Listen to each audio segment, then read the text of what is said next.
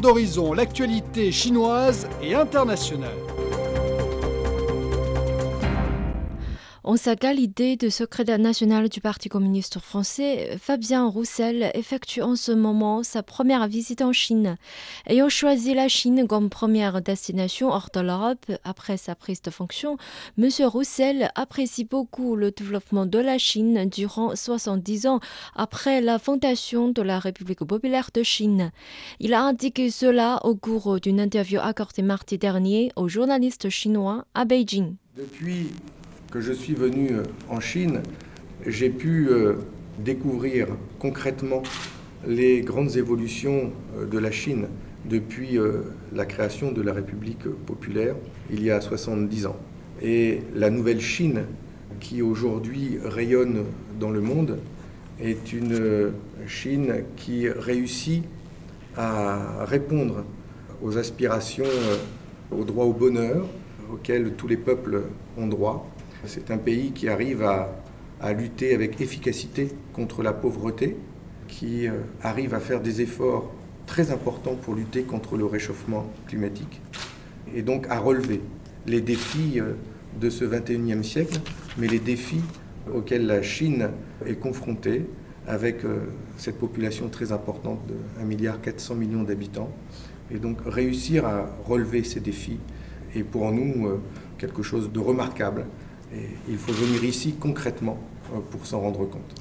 Parmi tous les résultats du développement social et économique de la Chine, M. Roussel a souligné que le succès réalisé par la Chine dans la réduction de la pauvreté lui a laissé de profondes impressions. Vous le savez, euh, dans l'Union européenne, en France, nous sommes confrontés à un taux de pauvreté qui reste très élevé. Dernièrement, l'ONU a déclaré que pour la troisième année consécutive, la famine augmentait dans le monde. Cette question de la pauvreté est un véritable fléau auquel il faut savoir s'attaquer. Or, en l'espace de 30 ans, la Chine a réussi à éradiquer pratiquement toute la pauvreté.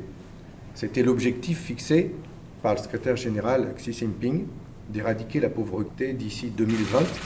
Et je sais que cet objectif sera atteint. C'est 800 euh, millions de Chinois, d'hommes, de femmes, qui ont réussi euh, à sortir de la pauvreté et qui accèdent aujourd'hui à une vie digne. Et c'est donc euh, un résultat remarquable que même l'ONU a souligné. L'objectif maintenant est de parachever une société de moyenne aisance pour 2035. Et c'est donc le prochain objectif. Et ce combat pour le bien-être euh, du peuple chinois produit donc euh, des résultats. Et je pense que pour nous, communistes français, mais pour l'ensemble des peuples occidentaux, il faut savoir apprécier ce résultat, car nous sommes confrontés aux mêmes problèmes chez nous. Et je remarque que nous avons bien du mal à pouvoir résoudre cette question en Europe comme en France. M. Roussel a également accordé une attention particulière au réchauffement climatique. Selon lui, l'air pur concerne le bien-être des peuples du monde, bien sûr ceux de la France et de la Chine.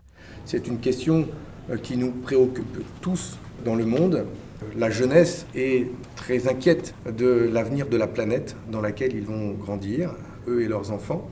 Et donc nous avons posé aussi beaucoup de questions à nos camarades chinois sur les moyens mis en œuvre ici euh, pour lutter euh, euh, contre ce réchauffement climatique. Et nous avons vu des mesures très fortes qui ont été mises en œuvre et qui commencent à porter leurs fruits efficaces.